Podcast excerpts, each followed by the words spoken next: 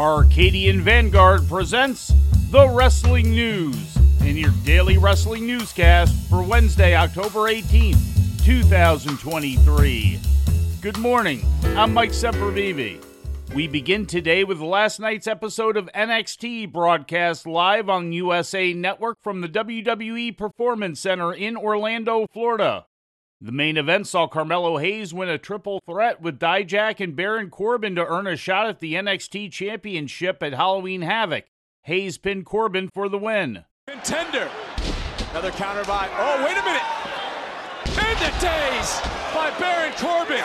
Into the, into the net. Into the net. He's shot into the cover. Hayes. Yes.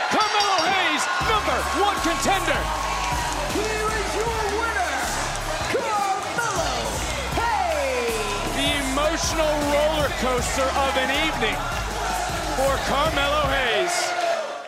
In what was presented as the Bada Bing Bada Boom Tag Team Battle Royal, Chase U emerged victorious, last eliminating Los Lotharios to earn an NXT Tag Team title shot at Halloween Havoc. Tag team battle royal. There's Brutus. Whoa, come on now, come on, come on. Julie, what do you mean? Not come like on. this. What do you not mean not like this? dude. The Creed brothers Not like be the match to this. begin with. Chase into the cover. Finally, the official season, and yes, Chase University headed to Halloween Havoc. Here are your winners, the Hudson and Andre Chase, Chase University. Get the rally towels out.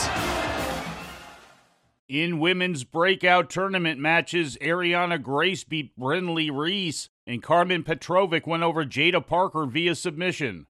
In other results, Shotzi defeated Kiana James, and Lyra Valkyria defeated Tegan Knox, thanks in part to a distraction by Piper Niven and Chelsea Green. In ratings news, last Monday night's episode of Raw drew a total audience of 1.483 million to USA Network, according to WrestleNomics. That's a drop of 5% from last week's episode, which drew 1.557 million. Despite the drop in total viewership, in the key 18 to 49 year old demographic, Raw scored a .44 rating, which was slightly up from last week's .43 rating. AEW Collision experienced a large increase in viewership with last Saturday's episode, which brought in 504,000 viewers to TNT. That's a bump of 43% from the previous week's total of 353,000. The key demo rating also saw an increase of more than 50%, coming in at 0.14 after the previous week's key demo rating of 0.09. And in independent wrestling news, Trish Adora's reign as the Pan African World Diaspora Champion has been ended at exactly three years and eight months. Adora lost the title last Sunday in a three way match with Sugar Dunkerton emerging as the new champion in a bout which also included Darius Carter. The match was the main event of Fight Club's Thriller show at the American Legion in Cheverly, Maryland.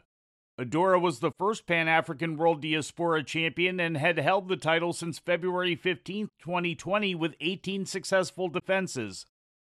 And before we leave you today, we'd like to remind you that however you consume your content, you can find the wrestling news 24 hours a day and 7 days a week across social media. On Twitter, follow us at Wrestling News AV. Our Facebook page is also Wrestling News AV. The wrestling news can also be found on the Arcadian Vanguard YouTube page. And for those who utilize Amazon Echo devices, just tell Alexa to play the Wrestling News podcast. And remember to make sure you add podcast at the end. Once again, for daily updates, breaking news, and more, follow the wrestling news across social media. And that's the news for today.